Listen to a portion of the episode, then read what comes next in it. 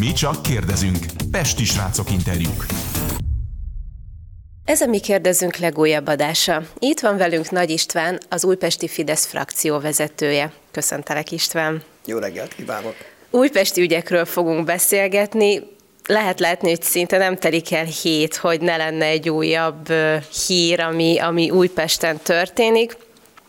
Ugye már többször forgattunk nálatok a, többször megünnepeltek például a, a, egy park átadását, vagy az 56-os kiállításról is készült anyagunk, ami hát eléggé furcsára sikeredett. Mik a legújabb történések most Újpesten? Hát az, hogy Újpesten történik valami, és ez a valami általában egy negatív hír szokott lenni, ez annak az oka, hogy Újpesten a demokratikus koalíció és a baloldali ellenzéki pártok szövetsége igazából egy olyan helyzetet teremtett, amit nem lehet másképp minősíteni, mint a demokratikus koalíció és a baloldalnak az állatorvosi lova. Tehát amihez hozzányúlnak, még a legjobb elképzelésekből is, amire azt mondom, hogy rendben van, még azokat is úgy el tudják rontani, hogy a végén egyébként egy csalódást okoz, hát nem csak nekünk, hanem az embereknek is. De hát, hogy ezek nem verték ki annyira a biztosítékot, hogy ennek látható jelei legyenek, akár a, a szavazások szavazási hajlandóságokban is, hiszen azért ne felejtsük el, hogy tavaly két időközi választást is elvesztettünk. Ha ennek az okát keressük, akkor az egy, egyértelműen abban keresendő, amit egyébként a választási kampányban is tapasztaltunk. Amire azt mondtam, hogy, vagy azt mondom ma, hogy hazugság kampány után hazugságpolitika következett. És ez a hazugságpolitika leginkább abban nyilvánul meg, hogy látszatpolitizálás folyik. Tehát más van a színfalak előtt, mint ami a színfalak mögött igazából ott található. Mondanál nekem erre példákat, hogy mik azok a, mi az, ami a színfalak mögött játszódik le? Hát mondjuk, a színfalak előtt az játszódik le, hogy megígértük, teljesítettük. És akkor követ, beszéljünk az oltás programról, az újpesti védőoltás programként, mert minden, mindennek, a legapróbb dolognak is valamilyen ö, hangzatos nevet adnak. Újpest megbecsülés plusz program, ö, Újpesti élhető társasház program, és ilyen volt a legelsők között a, az Újpesti védőoltás program. Óriás plakátokon hirdették, és a végén amikor a következő évben a beszámoló készült, akkor én kikértem, hogy mégis az újpesti oltás program milyen eredménnyel járt 2020-ban, most 2020-ról beszélünk, kiderült, hogy összesen 38-an kaptak védőoltást, és többe kerültek az óriás plakátok, mint amit a védőoltásokra kifizettek az Újpesten született csecsemőknek, akiket egyébként tényleg a, a súlyos betegség, a, a fertőző agyhágyra gyulladás ellen oltottak volna, és persze mellette a gyakrabban előforduló rotavírus védőoltást is megkaphatták volna a újpesti gyerekek, és akkor most beszéljünk arról, hogy mi történt a színfalak mögött. A színfalak mögött meg egy olyan rendeletalkotás történt, ami igazából a meningitis elleni védőoltásból ki is, szorult, ki is szorította az igazán rászorultakat. A rotavírus esetében pedig azért eh, nagyjából kivasztották azt a 38-szor 8000 forintot, és akkor ezzel tulajdonképpen az emberek az óriás plakáton azzal találkoznak, mondjuk ha valakinek nincs gyereke, azzal találkozik, hogy milyen rendes az újpesti önkormányzat, hiszen az újpesti csecsemőkorúak, az újszülöttek védőoltásban részesülnek. De hát ez zajlik a színfalak a színpadon, és a színfalak mögött meg pont az ellenkezőjét tapasztaljuk. De sorolhatnám az ilyen történeteket, van belőlük bőven. Igen, igen, erről mi is ugye, mint mondtam, az elején forgattunk. Például az, hogy a Levendula parkot többször, annak az átadását ugye többször megünnepelték, hát több millió forintból. Hát igen, de az már, egy, az már a vége a történetnek. Ez az eleje. Igen, igen. Ugyanis ugye a választás előtt mindent megígértek, a választás után meg minden ígéret el van felejtve, vagy azon dolgoznak, hogy hogyan ne csináljuk meg, és miért ne csináljuk meg. Erről szólt egyébként a kormány kivérezteti az önkormányzatot kampány. Ez is óriás plakátokkal lett hirdetve, és közben pont az ellenkezője történt. Tehát Újpesten folyamatosan pozitív mérleggel zárt a költségvetés, és ahhoz képest, hogy mi annak idején 9,5 milliárd tartalékkal adtuk át az önkormányzatot, jelenleg olyan számítás sem olyan 15 milliárd környékén van az önkormányzat tartaléka. Hogy ezt tudjuk, hogy mennyi, ez nagyjából közel azonos azzal az összeggel, amit a, ami az önkormányzat saját működési bevételeit jelenti, uh-huh. tehát gyakorlatilag egy év összes működési bevétele már ott van az önkormányzat számláján. Egy Ö, nagyon gazdag önkormányzatról beszélünk a többihez képest. Még azt sem mondanám, hogy gazdag önkormányzatról uh-huh. beszélünk. Szerintem, hogyha a fővárosban körülnézünk, meg a nagyobb településeken körülnézünk, akkor akkor úgy, ugyanott tartunk, és visszatérve a, a parknak, a Levendula parknak a többszöri átadására és meg, megünneplésére, az meg már a választási kampány része. Uh-huh. Tehát ez már a gátlástalan kampányolás része, ugyanis a, ugye a választások előtti utolsó fél évre ráfordulva elkezdődött a közpénzből való kampányolás. Tehát most eljutottunk oda, hogy semmi nem drága. Tehát, és minden, ami egyébként, hogy mondjam, csak hátrányos lehet a választásokra nézve, a baloldal újra választására nézve, azokat mindegyiket pedig azonnal ha a legkisebb probléma jelentkezik, abban a pillanatban leállnak vele. Tehát azért azt mondjuk el, hogy már nem Déri Tibor kampányor, hanem az alpolgármester, a DK Stripon Norbert. Ez így sem teljesen igaz, Igen. mert Déri Tibor tavaly szeptember elején mondott le. Igen. Furcsa és ellentmondásosak a, a lemondásának a körülményei. Az biztos, hogy a legelejétől kezdve nem volt ura a helyzetnek. Tehát Gyakorlatilag ő kvázi polgármester volt, mert megválasztották, de igazából a polgármesteri feladatokat, a, a, hogy mondjam csak, a, a választási szövetségnek az irányítása, a városházának az irányítása, az mindig is Trippon Norbertnél volt, akit nem alpolgármesterként, hanem én inkább álpolgármesterként szólítottam meg, amikor megszólítottam. Déri Tibor annak idején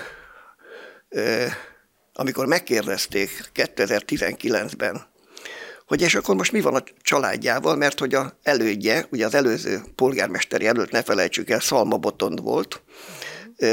Szalma Botond, aki a KDNP budapesti elnöke is volt, tehát igazából a jobb oldalról indult. Szalma Botondot jelölték először a polgármesternek, és Szalvai Botond egyszer csak lemondott, egy-két hónappal a jelölése után, ő volt a baloldal jelöltje, családi okokra hivatkozva mondott le. És mi történt Újpesten? Megismétlődött.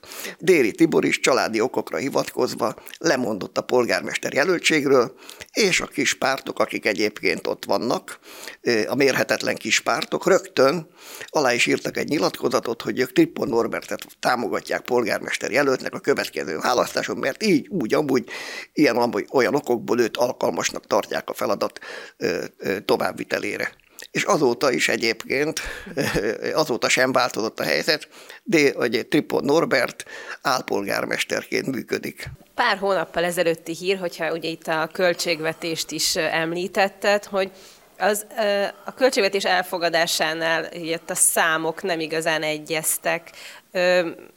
Mert tudnál erről mondani pár mondatot? Hogy Igen, is volt az? Ezek egyébként, hogy mondjam csak, talán még a véletlennek is betudhatók, tehát nem tudatos tévesztésről van szó, ez az Excel táblának az átka.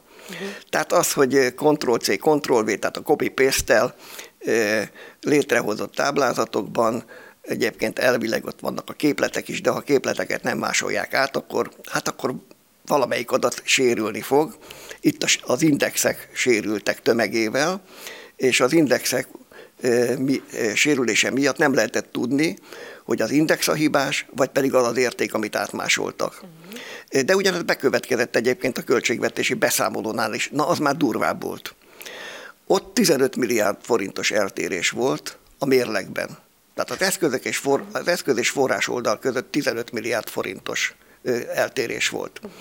Tehát ugyanaz a hiva kétszer bekövetkezett, csak ez súlyosabb volt, mert a mérleg az része a, a beszámolónak, és ezért egyébként nem is tudom, hogy hogyan, de végül is a, a könyvvizsgáló ezt elfogadtat, és hogy mikor történt a, a, a hiba, azt nem tudom, de minden esetre hát azért Hát ez, ha nagyon oda vágna az ember, akkor ezt nyugodtan nevezhetnénk mérleghamisításnak is. Holott ez ugyanúgy ugyanazokból a hibákból következett be. Tehát kétszer is el tudják követni ugyanazt a hibát, azt a figyelmetlenséget, azt a oda nem. Tehát gyakorlatilag be van dobva a gyeplő a lovak közé, ahogy a Tripod Norbert utána ugye el is mondta, és erre ráment a jegyző, mert miért ne, nem politikai felelős van, hanem a jegyzőt tették felelőssé, hogy kupleráj van a, a városházán, nagyon nem dolgozik a hivatal, de itt más kifejezést használ Tripon Norbert, és csak a fizetésükért akarnak bejár, vagy szeretnek bejárni, meg a jutalomért, de egyébként a munka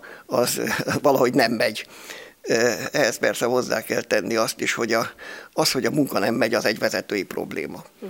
Tehát, hogyha valakinek nincs kiadva a munka, és nincs elszámoltatva a, a munkáról, akkor nyilvánvaló, hogy hát mindenki szereti a legkevesebb munkával a legtöbb pénzt szeretni ezt azt hiszem, hogy ez, ez nem, egy, nem csak róluk mondható el, hanem ez egyébként akár rólam is, de azt azért hozzáteszem, hogy az a hivatal, amelyikben hat párt tölti föl a létszámot a saját aktivistáival, és ott nincs, nincs szó szakértelemről, csak lojalitásról, meg arról egyébként, hogy kit hogyan jutalmazunk, meg azért, mert ügyesen pultolt kint a, a piac előtt, na így nem működtethető egy választás, vagy egy, egy, egy polgármesteri hivatal.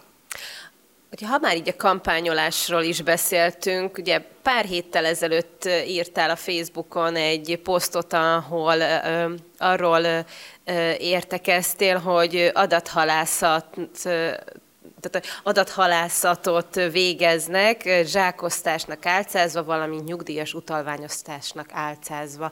Mi van emögött?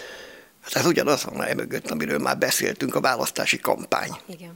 Tehát ma már nincs olyan rendezvény meghirdetve Újpesten, legyen az szó esetleg egy ingyenes koncertről, vagy színházi előadásról, bármi másról, ahol nincsen aláírásgyűjtés. Uh-huh. Mindenhova regisztrálni kell.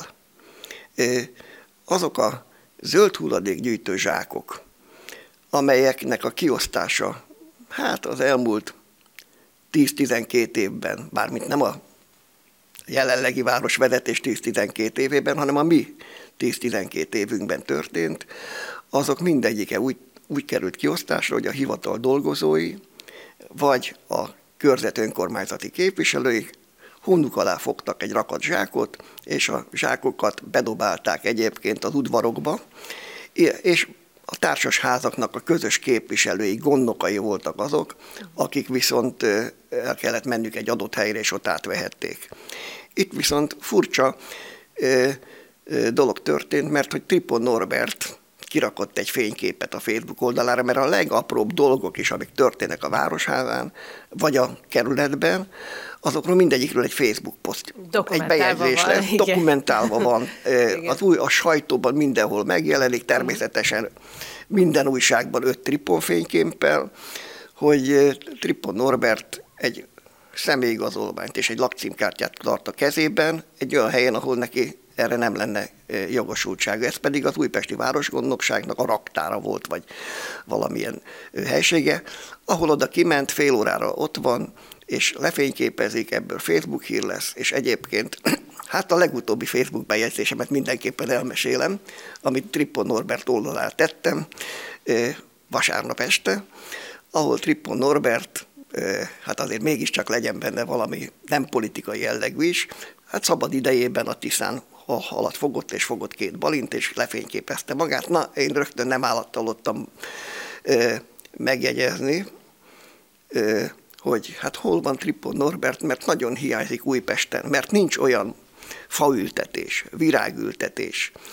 padfestés, szemetes, szemét, szemetes kukának a cseréje, köztéri szemetes cseréje, és még sorolhatnám a csíkszedéstől kezdve a Szilaspatak tisztításáig, ahol Trippon Norbert nem lenne ott, és ne készülne róla egy fénykép, hogy ott buzgolkodik, serénykedik, természetesen csak arra negyed órára, amíg a fénykép elkészül.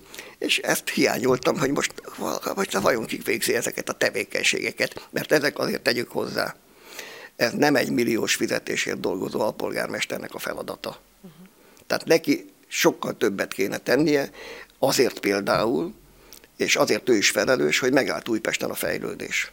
Nem tudsz olyat mondani, hogy amit egyébként ebben a ciklusban készült és látványos, tehát ha most oda mennél egy újpesti emberhez, és oda tartanád a mikrofont, hogy mondjon egy olyan fejlesztést, amire úgy gondolja, hogy a városnak szüksége volt rá, és erről úgy gondolja, hogy ez egy jó, jól végzett munka eredménye, akkor amit mondanak, azokat mindegyiket mi csináltuk. Uh-huh. És én erre büszke is vagyok. Mondjál légy szíves példákat, hát, hogy voltak ezek. Bőven van példa. Uh-huh. Tehát én azt gondolom, hogy a piac, az újpesti piac elkészült, az mindenképpen, még akkor is, hogyha megpróbálják ennek a jelentőségét, ugye, ö, ö, hogy mondja, csak kicsiníteni, ö, azért az újpesti piac a régi formájában már működésképtelen volt. Én nem mondom azt, hogy nem volt hangulata, de ugyanez a hangulat már megtalálható az újpesti piacon is. De mondhatnám az uszodát, mondhatnám a szakrendelő teljes felújítását, az összes házi orvosi rendelőt felújítottuk, építettünk új házi orvosi rendelőt, és sorolhatnám Tarzan parkot, sorolhatnám még azokat az eredményeket, amelyeket mi fel tudtunk mutatni úgy, hogy még utána a végén még 9,5 milliárdot ott is hagytunk a kasszában. A Fidesz-KDNP hogy reagál ezekre? Tehát, hogy mik a stratégiáitok? Ti hogy tudtok erre válaszolni? Ez egy roppant nehéz kérdés. Nekem különösen nehéz a dolgom. Én 27 évig voltam Újpest alpolgármestere, és sokat gondolkodom azon, hogy vajon nem hiba-e az, hogy szólok. És nem kellene hagyni, hogy szépen bemenjenek a zsákutcába, de fejjel neki menjenek a falnak, vagy bezuhanjanak a szakadékba. De megfogom a kezüket, nem tudom.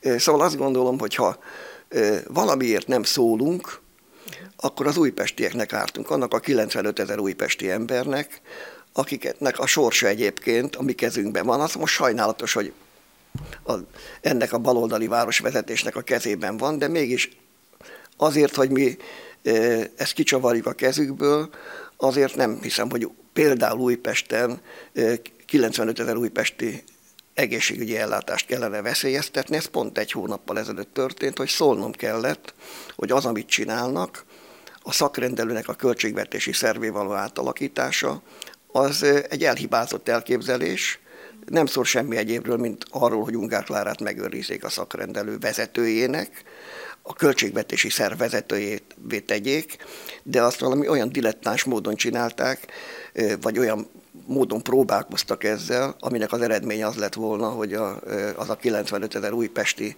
felnőtt és gyerek egészségügyi ellátása került volna veszélybe. Szóltam, de ilyenkor mindig megriadnak. Tehát most már van annyi tapasztalat bennük is, hogy amikor szólunk, az nem véletlenül tesszük. Tehát az, abban legtöbbször nem politikai okokból szólunk, hanem alapvetően azért, hogy az újpestiek érdekében elmondjuk, hogy ezt talán nem kéne csinálni, mert ebből baj lesz. És ilyenkor meg is hátrálnak egyébként újabban ez a tapasztalatom. Arról is beszéltünk korábban, hogy úgy hírlik, hogy Déri Tibor főpolgármester helyettes szeretne lenni. Ő nagyon el van tűnve, de azért ugye a testületüléseket azért vezeti, de hát a polgármesteri feladatait azért ellátja. Te mit tudsz erről? Látható, hogy ő tényleg nagyon háttérbe vonul? Hát az, hogy a polgármesteri feladatot ellátja, azzal azért nem értek egyet veled. Annyit ellát, hogy levezeti a testületi üléseket. Egyébként Igen, sok köze nincs egyébként, neki sem, meg a többik is törpepárt képviselőinek nincs köze ahhoz, hogy mi történik egyébként a polgármesteri hivatalban vagy az önkormányzatban. Az, hogy Déri Tibor bejelentette ezelőtt egy évvel, több mint egy éve, mert tavaly szeptemberben jelentette be, hogy ő távozik és ő a családjával szeretne többet törődni, és a civil életbe visszavonul, hát annak a nyomait se látom. Uh-huh. Tehát ö, akkor, akkor elhinném, hogyha akkor lemond, új választás van, és akkor új polgármester folytatja a munkát Újpesten. De nem erről volt, nem erről van szó, hogy nem ezt látom. Én azt látom, hogy erősen törleszkedik a demokratikus koalícióhoz. Ugye be a fővárosi demokratikus koalíció frakciójába, és nem látom annak a jeleit, hogy visszavonulna, és én hitelt adok annak a szóbeszédnek, hogy ő neki valamilyen ígérete van. Tehát nem véletlen az, hogy ő visszalépett tavaly szeptemberben, egész biztos, hogy valami jövőképet kapott, és akkor másról ne beszéljünk. Aminek szintén úgy gondolom, hogy vannak jelei, és nekem talán még azt is mondom, hogy a logikai láncolat, a, követ, a közvetett bizonyítékok logikai láncolatából úgy tűnik, hogy ott más is történt. Mi beszélsz az újpestiekkel, újpesti emberekkel, ők hogyan érzik magukat a kerületben, és hogyan gondolnak a jövő évi önkormányzati választásra? Foglalkoznak-e ezzel? Szerintem nem. Én az elmúlt 33 év tapasztalataiból kiindulva úgy gondolom, hogy az, hogy kinyer egy önkormányzati választáson, az nem azon múlik, hogy helyben milyen teljesítményt nyújtunk. Ez, ez pontosan bebizonyította 2019 is. Én úgy gondolom, hogy 9 év sikeres önkormányzati kormányzása után jött a borkai ügy, és, az, és jött az arra ráépített, tudatosan felépített negatív kampánya a baloldalnak, és ennek eredménye az lett, hogy a előzőleg 59%-on, meg volt, amikor 61%-on mért Wintermantel Zsolt, az utolsó 6 hétben veszített a szavazataiból 10-15%-ot, miközben Déri Tibor egyébként meg 30%-kal több szavazatot kapott. Tehát mindig az a politikai hangulat dönti el, és ehhez csak mondjuk Wintermantel Zsolt is a saját személyes elismertségével hozzá tudott tenni 2-3-5 százalékot mondjuk ahhoz az eredményhez, amit a Fidesz önkormányzati képviselői értek el. Tehát ebből a szempontból én azt a szomorú megállapítást teszem, hogy hogy az akkori hangulat és a protest szavazatok döntik el, hogy mi lesz egy választás eredménye. Akkor 10%-kal többen mentek el szavazni, mint az előző választásokon bármikor. Nagy István, köszönöm szépen, hogy eljöttél a műsorunkba, és hogy beszéltünk az újpesti ügyekről. Hát köszönöm, hogy itt lehettem, és elmondhattam a véleményem.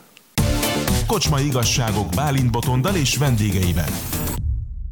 Sziasztok, Szabó Gergő vagyok, ez pedig itt a Kocsmai Igazságok, újra itt van Bálint Botond és én is, és hát a magyar válogatott pedig kijutott úgy az EB-re, egyeneságon, 30-40 éven keresztül nem sikerült, most igen, de természetesen a fanyalgók mm. megvannak, és ugye már az utolsó előtti meccsen eldőlt, hogy sikerül, amikor a bolgárokkal egy utolsó pillanatban elért döntetlennel bebiztosítottuk a helyünket, de aztán sikerült egy gálát is csapni itthon, mert Montenegrót megvertük. Igaz, nehéz kezdés után, de három egyre. Na de ilyenkor, na ilyenkor kell merni, kicsinek lenni, mm és ez egyébként nagyon érdekes volt, amit már többször is beszéltünk, hogy Márkó Rossi szövetségi kapitány elmondta, hogy azért van jó pár magyar, aki nem örül ennek a sikernek, vagy nem eléggé örül, és hát ők, ők szégyeljék magukat. Hát itt mi sokakra gondolhatunk, mert egyrészt itt vannak ugye kedves barátaink, a Momentumosok, Dobrevék, akik vagy az internacionalista csapatoknak, vagy az ellenfélnek kifejezetten, ha románokról van szó, akkor nekik drukkolnak. Na de itt van az a, az a láp is, hmm. az a, az a régi kommunista futball mocsár, aki lefele próbálja húzni rosszit. Na de a fanyalgók, hát azért vannak elegen, nem? Mit szólsz hozzá?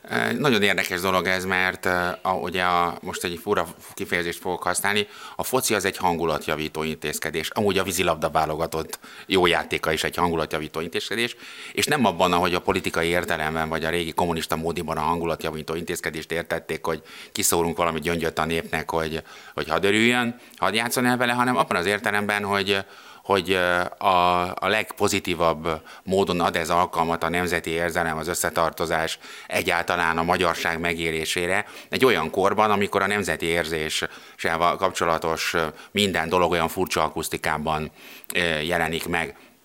A foci nagyon sok minden dolog egyszerre, a lokális foci is, tehát a, a helyi bajnokság is, a, az MB3 vagy a, vagy a megye 2. Én, minden, én azt gondolom, hogy mindenkinek el kéne menni egyszer egy megye 2-es meccsre a, a, jó alapos kiválasztás alapján, hogy megértse, hogy ez a történet miről szól. Csodálatos élményei lehetnének. A dolognak az a lényege, hogy, hogy ez egy nagyon jó dolog, a, és azon a módon nagyon jó dolog, ahogy most ezt a, ez a foci csapat, a magyar válogatott csinálja, mert, mert látszik rajtuk, hogy, hogy ez egy pszichikai ö, ö, folyamatnak az eredménye. Ezek a srácok nagyon tudnak focizni, és tudják is ezt a, ezt a képességüket használni. És ö, nem lehet összehasonlítani nyilván az előző, ö, Isten tudja hány nemzedék foci ö, tudását, a mostanival a képességeket és a, a képzettséget, meg az edzettséget, de a, a nagyon hosszú ideje, amióta én élek, gyakorlatilag azt látom, hogy pszichikailag nem vagyunk képesek használni azt a futballtudást, azt a futballkultúrát, amivel egyébként rendelkezünk. És akkor egy magán jellegű ilyen megjegyzés, hogy nekem a 78-as argentin magyar volt az első ilyen, ilyen élményem, amit nagyon későn ment, és nem maradtam fönn, talán nem engedték a szüleim, vagy, vagy nem tudom mi volt az oka, vagy vele aludtam, és amikor apám mondta, hogy kikaptunk, de jól játszottunk, az, az, ez a mondat így hangzott el, hogy kikaptunk, de, de, de partiba voltunk, vagy jól játszottunk. Máig emlékszem erre az érzésre, hogy, hogy az volt a fontos, az, az legalább annyira fontos volt. Jó, persze a győzelem meg minden, de hogy megvolt az esély a győzelemre, és hát amikor meg megnézte az ember az ismétlést, és látta, hogy annál moskosabb módon nem csaltak foci meccset. Tehát azért azt valljuk meg őszintén, hogy az argentin diktatúra körülbelül százszázalékban elcsalta azt a meccset. Tehát az, azt ne felejtsük, hogy ők világbajnokok lettek. Később világbajnokok lettek. Mondjuk még talán még két másik meccsen is azért kaptak segítséget rendesen, de, de nem volt egy rossz. Tehát mondjuk úgy, hogy partiba voltunk a későbbi világbajnokkal simán, hogy ennek ez a, ez a lényege, hogy, hogy nem csak győzni lehet, lehet veszíteni is, ettől a téttől van, van értelme, és a mutatott játék, tehát még csak nem is az a polci szépsége, hanem a, a lélek, ami benne van, az a pszichológiai plusz, hogy, hogy hiszem, hogy győzhetek, és mindent megteszek, Ez és nem, nem ö, blokkolok le, és nem vesztem el a hitemet, ami, a, ami minden csatának, minden küzdelemnek az alapja, hogy, hogy a, én teniszes vagyok inkább, mint focis, de ugye a fociba is hát hány utolsó perces gól változtatta meg már ilyen értelemben a, a történelmet, a teniszben Most is. végre jó igen, irányban történnek ezek Igen, és, na, és ez, ez egy rendkívül fontos dolog, és itt térnénk át Magyarországra, hogy amikor a foci megfordul, a, a, a, és fura, hogy egy olaszszal fordul meg, ez megint külön megérne egy műsort, hogy, hogy, hogy miért kellett ez egy, egy ilyen személyiségű, egyébként nem halálmagabiztos, nem, nem, nem egy, egy ilyen, ilyen Mourinho típusú edző, hanem egy tépelődő, a saját felelősségét, a saját szerepét nagyon-nagyon mélyen megélő edzővel tudta ezt a magyar csapat összehozni. És ez mutatja, hogy, hogy ez mennyire esetleges is azért vagyok, hogy a jó hadvezért választani azért az, az iszonyúan nehéz. Például a szabadságkarcba egyszer se sikerült a kosutnak, csak úgy mondom, talán a görkeit leszámítva, tehát nem olyan egyszerű történet ez. És, de itt ez egy iszonyatosan érdekes történet, hogy az elmúlt tizenvalahány évben Magyarország megváltozott, és ez, a, ez most a focin is tükröződik. Az a gyűlölet, amit ez a, a focinak a, a felfutása ilyen értelemben, a, a futball környezetének megváltozása generál, az abból az érzésből fakad a, a, az Ellen Drucker oldalon, hogy tudják, hogy, hogy ha a foci jó lesz, akkor az nem csak azért lesz, mert találtunk néhány jobb labdarúgót, meg néhány jobb edzőt, vagy valaki elolvasott egy modernebb tankönyvet az, az, az edzés kultúráról, hanem az az ország következménye, az ország hangulatának következménye, az általában az emberek hozzáállásának a következménye.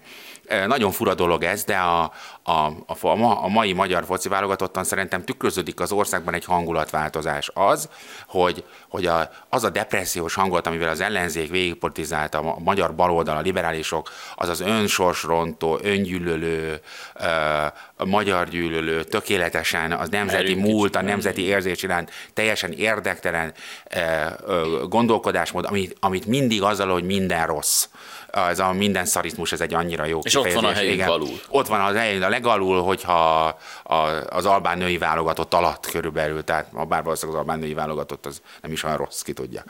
És és ez az iszonyú ö, nyomás változott meg az elmúlt években, és ehhez ez nem csak a futballban való változás, mert ugye ez még nem mindenhová ért el a magyar focin belül, azért ne örüljünk, de, a, de a, a, azok, akik egy bizonyos merítésében vannak a magyar futballkultúrának, főleg játékosok, fiatalabb játékosok, azok már egy magyar, pozitív Magyarország képben nőttek föl, nem egy negatív, amit te is mondtál, márjunk nagyunk lenni, nem a merjük kicsit lenni futballkultúrában nőttek föl, és ez iszonyatosan látszik ezen a vázolaton, mert végigjátsza a meccseket, és végig küzdi, és ezért is vagyunk kint az ebben veretlenül. És ebből látszik, hogy mennyire bennünk van. Mm-hmm. És ha egy kicsit messzebbről indulunk, akkor nagyon furcsa lesz, amit mondok, de ez is a kommunisták hibája. Mm. Mert ugye a szocializmusban még jaj, de büszkék voltunk mm. a magyar focira, de az a magyar focit, azt nem ők csinálták. Azok a, a 30-as években tudjuk, hogy a Barcelonába is, a Kubalájék, stb. Mm.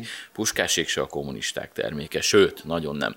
Nekik az az érdemük, hogy szépen lassan így a focit sikerült levinni, majd a 80-as, 90-es évekre elérkeztünk egy olyan mélypontra, amiben tényleg az lett, hogy vagy néha szimpatikus vesztesek voltunk, de általában unszimpatikus vesztesek voltunk, és ez a 2000-es években is így volt. És ebből látszik, hogy elhitették akkor is az emberekkel a mentalitásba, hogy gyerekek, itt minden rossz, inkább akkor vessük be a pályát kukoricával, azzal is többet érünk, holott rengeteget számít. És az látszik most is, hogy mennyire fontos még mindig az embereknek, mert az, hogy, hogy nem világverő a mi csapatunk, de egy csapat. És azért nyilván van egy szoboszlai, vannak olyan játékosok, akik, akik amellett, hogy, hogy mentalitásban ott vannak ügyesek is, és mindig a mentalitásról beszéltünk, hogy ez hiányzik. És most, hogy ez megvan, ott van az utolsó meccsen is úgy 60 ezer ember, hogy másik 50-60 ezer embernek nem sikerült egyet szerezni, köztük nekünk sem de ez régen, hát emlékszem, én jártam a, a 2000-es években. Ez nem volt probléma. 5000-en voltak kint, és akkor is általában az lett a vége, hogy úristen, már megint mit csináltatok. Volt egy-egy kiugró eredmény, de hát az mindenkinél van.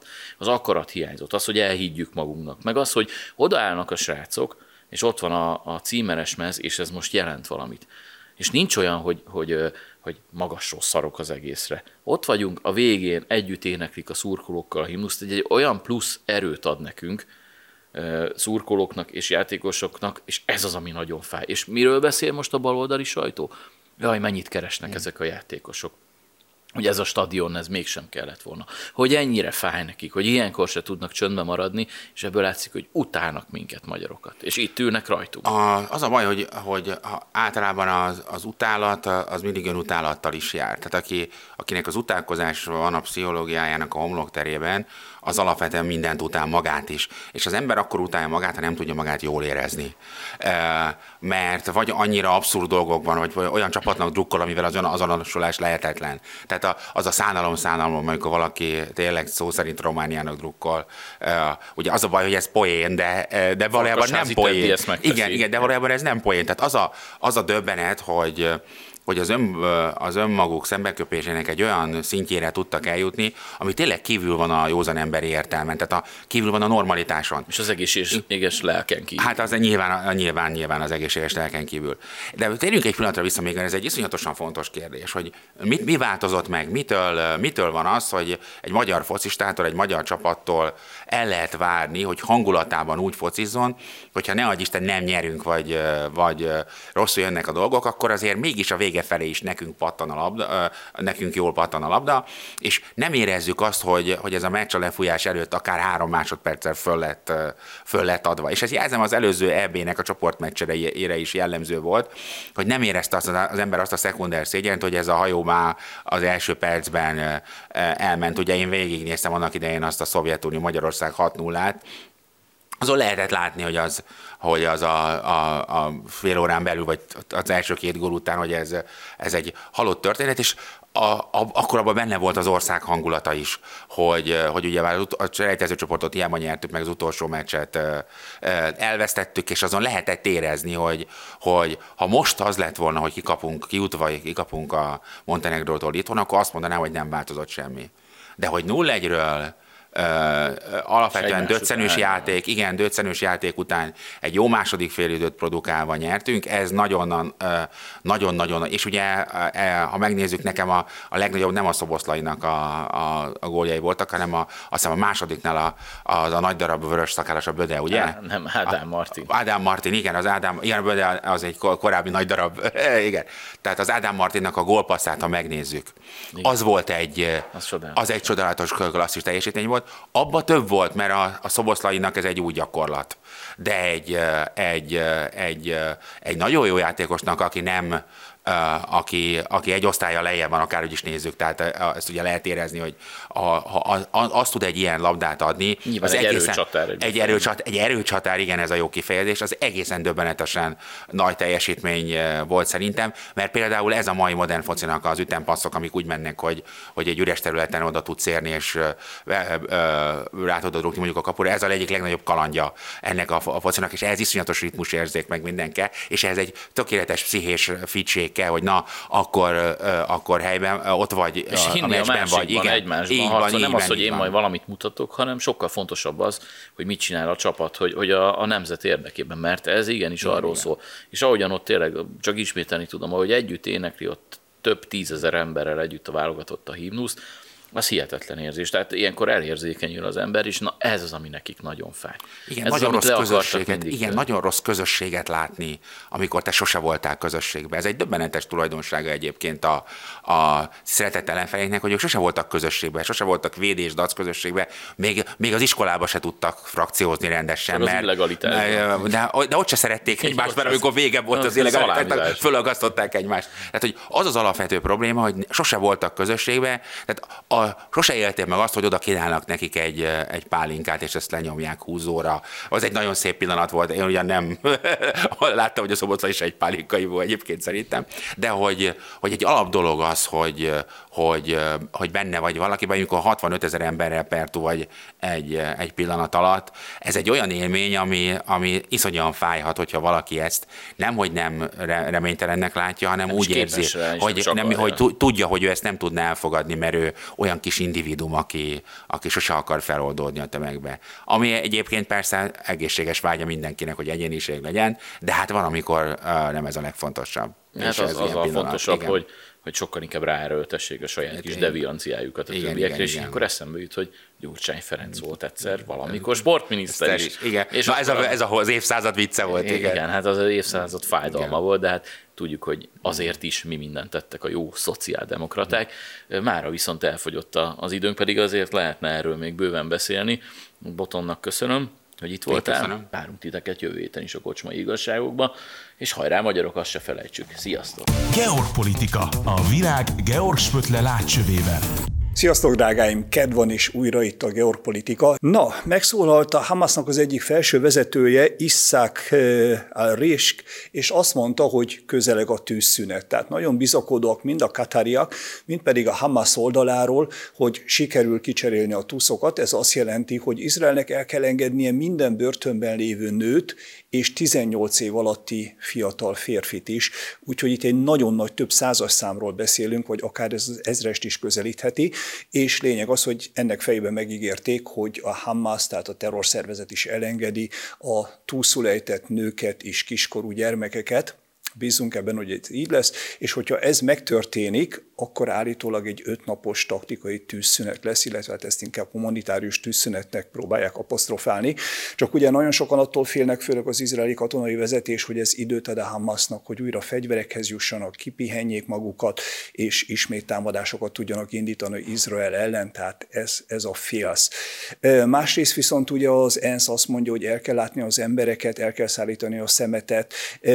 Nagyon komoly a kolera veszély, ugye gondoljatok bele, hogy igazából október óta nincs szemétszállítás, nincs szennyvíz elvezetés, tehát iszonyatos, hogy mi szemét, bűz, patkányok, egyebek szaporodtak el, és nagyon komolyan figyelmeztette az izraeli hatóságokat a WHO, tehát az egészségügyi felelős szervezet az ENSZ-nek, hogy nagyon komoly betegségek ütik fel a fejüket, nagyon sokan már megbetegedtek, ugye közel egy millió ember alszik szabad ég alatt, akiket az ENSZ próbál meg most ellátni, tehát ha úgy nézzük, humanitárius szempontból mindenképpen kell egy tűzszünet, és Törökország is bejelentette, hogy súlyos sérülteket el fog szállítani a gázai övezetből, tehát az egyiptomi Rafahi eh, határátkelőn keresztül eh, elviszik őket Kairóba, és onnan elviszik repülőgéppel törökországi kórházakba, és igyekeznek azt is elérni, hogy Egyiptom is eh, több súlyos sérültet meg gyermekeket ápoljon a közeli városok kórházaiban. Na, az Elsifa kórház alatt ugye találtak egy alagutat, mondtam, ennek is még utána nézek jobban. Na, odaengedték most a CNN-nek az egyik tímjét is, és ők is meggyőződhettek arról, hogy valóban léteznek ezek az alagutak. Tehát úgy, hogy ott voltak az újságírók, leengedtek egy kutyát, amin kamera volt, aki ott körbe, szimatolt körbenézett ebben a felderített alagút rendszerben, és valóban meggyőződhettek róla, ott van ez a bombabiztos vasajtó, és azt mondta az IDF-nek a vezetője, hogy mindenképpen be fognak oda menni, tehát berobbantják ezt az ajtót, vagy valamilyen módon kinyitják. Csak ugye óvatosan kell ezzel bánni, mert nem lehet tudni, hogy nincsenek-e túszok, meg civilek a túloldalon, akiket ugye nem akarnak veszélyeztetni, de hát nyilvánvalóan erről még fogunk beszélni a következő napokban. Én is izgatottan várom, hogy valóban ott van-e a hadiszállása a Hamasnak. Eközben az izraeliek megtámadták az indonész kórházat, ami ugye Jakartának, az indonész kormánynak, aki a kórház fenntartója, nagyon nem tetszett, ők jegyzékben tiltakoztak is Jeruzsálemnél, és itt megint nagyon jó munkát végzett a Vöröskereszt, Vörösfélhold, meg az ENSZ, mert sikerült a betegek nagy részét evakuálni, mert az izraeli hadsereg szerint ott is van egy támaszpontja Hamasnak, és sikerült 200 embert evakuálni a műveleti területről. Viszont sok beteg még ott maradt a kórházba, akik járásképtelenek, akiket nem szabad mozgatni, mert ez az életükbe kerülne. Maradt ott orvos, maradt ápoló személyzet, tehát amennyire lehetséges, például az intenzív osztályon megpróbálják fenntartani az ellátást. Olyan borzalmas dolog belegondolni, hogy valaki sebesült civilként ott van, és az életéért küzd, és közben kint pedig izraeli páncélosok lőnek. Lejött friss statisztika, eddig 13.300 civil vesztette az életét ebben az összecsapásban, brutális. Tehát gondoljatok bele, ez egy kisváros lakossága igazából, és 5600 gyermek közülük. Gondoljatok bele, 5600 gyermek halt meg. Tehát komolyan olyan tragédiák játszódnak le, amit így el se tudunk képzelni itt a mi normális életünkben. 6000 embert még eltűntként kezelnek, nagy valószínűséggel ők holtan ugye a romok alatt fekszenek, úgyhogy mindenki, aki úgy azt mondja, hogy fú, a háború az, az nem tudom, valamilyen romantikus vagy klassz dolog, gondoljon bele, hogy mit érezne, hogyha mondjuk neki tűnne el a családja. Úgyhogy mondom, tényleg véget kell vetni a vérontásnak, és hát minél előbb annál jobb, mert ugye a civil lakosság iszonyatos, hogy szenved. Ahogy mondtam, közel egy millió ember fedél nélkül, és azért a közel-keleten már nincs meleg, ott is elég hűvös van, szakad az eső napok óta, úgyhogy rossz belegondol, hogy mit élnek az emberek ott át. Drágáim, ennyi fér bele a mai műsorban, holnap szerdán ismét itt fogok állni, addig is nagyon szép napot, ne felejtsétek. Szeretlek titeket, és köszönöm még egyszer a sok kedves kommentet, igyekszek majd egy pára megint válaszolni. Sziasztok holnapig!